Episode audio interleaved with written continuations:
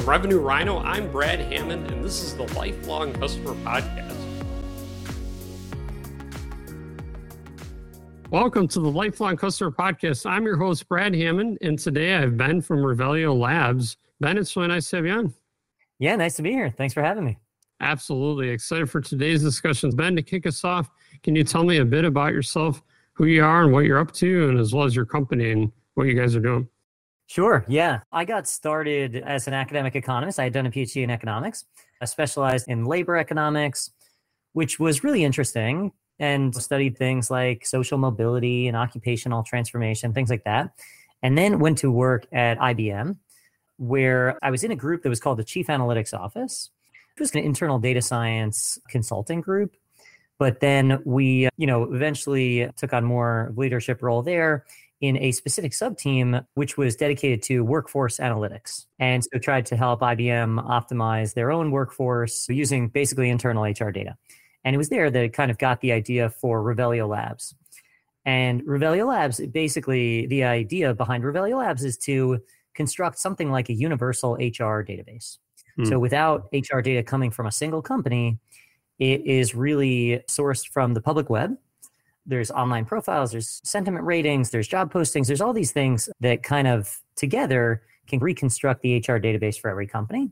So what we're trying to put together is this this comprehensive view of the workforce of every company, even if you're not affiliated with those companies, and then and then host it in, in something like a Bloomberg terminal. But instead of for financial market data, it's workforce data. I love it. It's awesome story too, like how you got to this place and found this and how's it been going so far? You guys, what kind of customers do you have? What does all that look like? I'd love to hear. Yeah, it's been quite an adventure. So we started in 2018 and we found our first customers in early 2019. So not that long ago.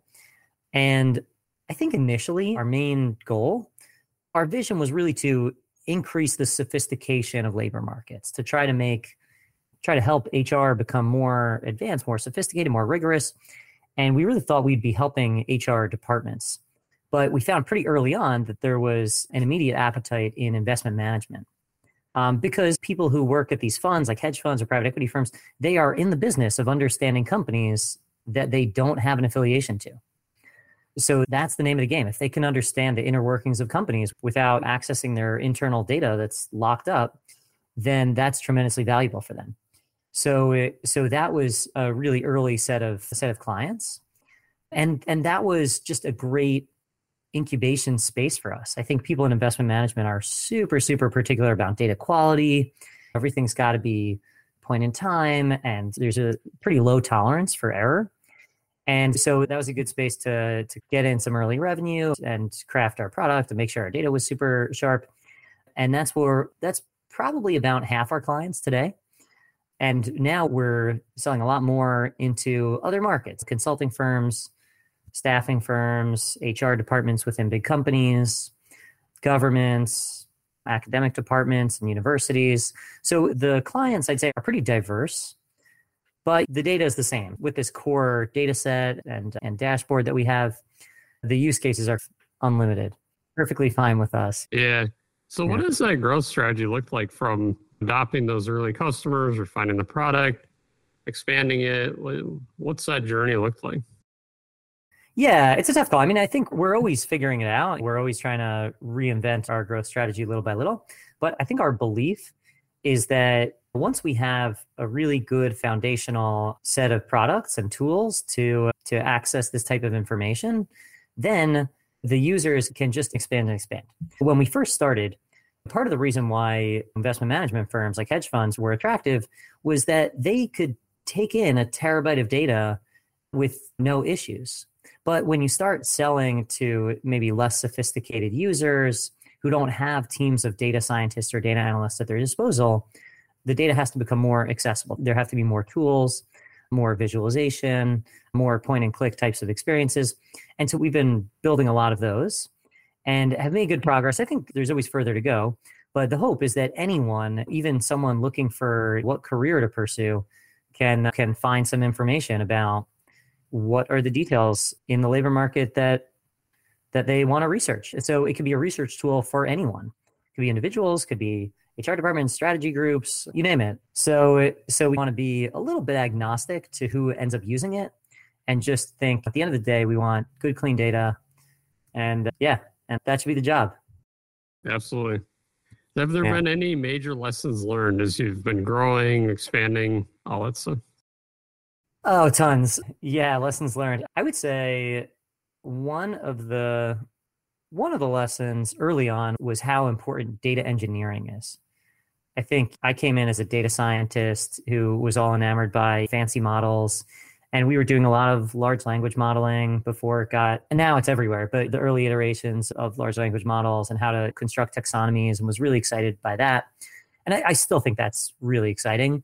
But just the data pipelines, how we get data to be queried in a super fast kind of way, how we like enable flexibility is a whole other a whole other field that that we I think neglected early on and are now coming back and like really fine tuning that and optimizing that. And it's just so exciting what kind of potential that untaps. We started doing a lot more content marketing and working with the media just to find labor market insights. And that's been very exciting for us too. I think if I could do it again, I would have started that earlier. There, there's all sorts of things that we're doing now that we should have done before, and things that I'm sure we'll do more of in the future that we don't know today. It's always evolving. I love that. Yeah, let's talk about that a little bit. Obviously, you're a subject matter expert in this space and have a lot to share content wise. What does that marketing look like, creating content, joining podcasts like this, all that stuff? Yeah, yeah, it's been a real evolution. I think initially, so I mentioned we we started selling our data and our dashboard and APIs in in January 2019. Then we were going to a lot of conferences, and that was how we closed deals. In March 2020, big pandemic, and uh, the conference circuit was dead. So we basically thought, how are we going to find potential clients without going to in-person conferences? And then we, so we had this idea to, pu- to publish a weekly newsletter. And so it started as something that my co-founder and I would do on a Sunday afternoon and just find some some charts that we thought were interesting and yeah and just put it out there and then it started getting more and more interesting. So we hired a couple of economists to join the hmm. team and help us make these more interesting. And and so we started doing these weekly newsletters and we would flesh them out and get them to be a little bit more novel a little more interesting. And now they're in much better shape. But somewhere along this journey, must have been, I don't know, maybe like a year later, um, a year after we started, so maybe like early 2021, we started getting a lot of interest from journalists. Some of them would reach out to hmm. us and say, Hey, I saw this article you did about how big tech companies are laying off this and that, or wh- whatever, whatever we happen to have written about. And they they just wanted to to see if they can use that data in their in their articles.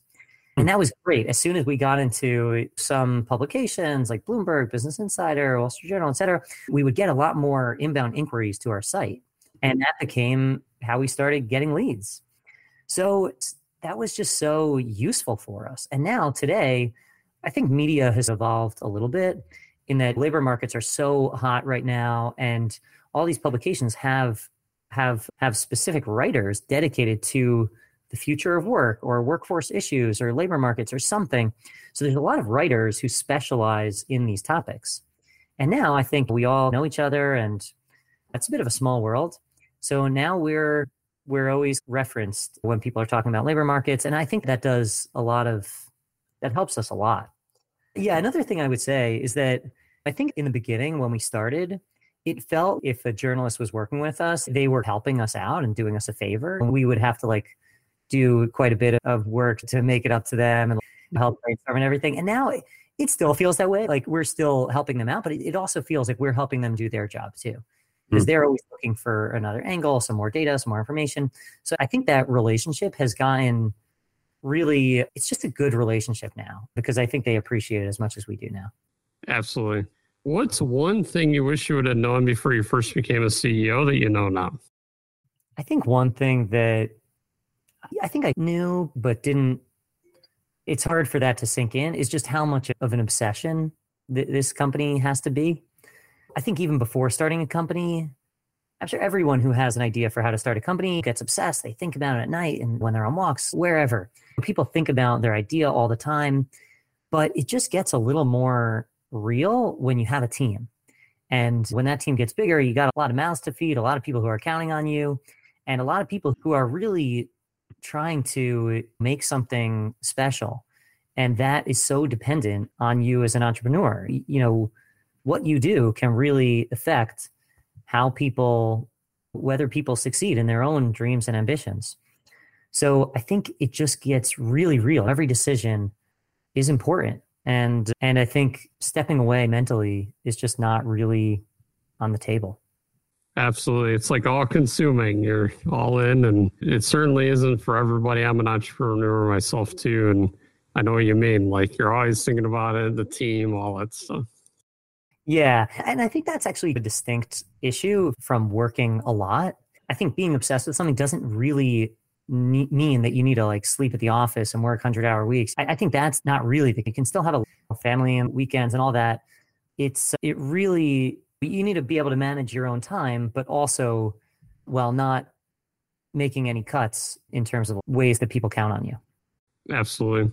So if you could go back in time and give your younger self a piece of advice, what would that be?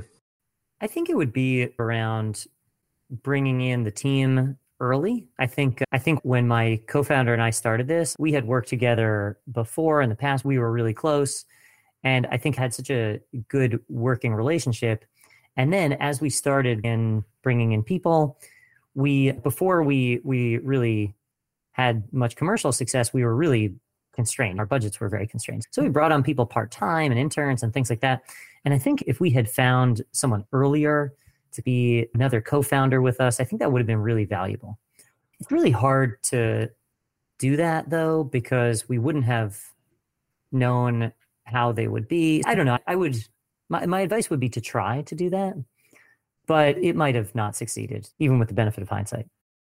Yeah, totally. As we wrap up, one piece of advice for your industry as a whole, what would that be? And what do you have to say to maybe your customers out there, folks in this space? I think this industry is such an exciting one, really, because it is not really where it needs to be. So I would say HR in general is ha- has got a long way to go before it gets really rigorous and sophisticated. And I don't think anyone would really deny that. But I do think some people at some points just throw up their hands and they're like, all right, this is just the way it is. And this isn't going to, this isn't finance or this isn't marketing. This is like more of a soft field.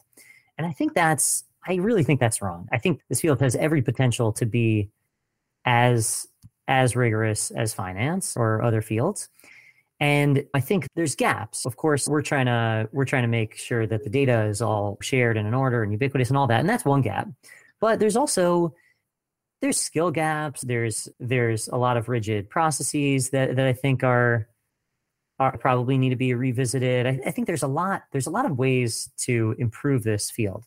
And i think there are some people who are so excited about that. There, there really is a lot of excitement and optimism but not enough, never enough. So I think possibly it's early days in in kind of the birth of human capital as a science, but I just think it's so exciting.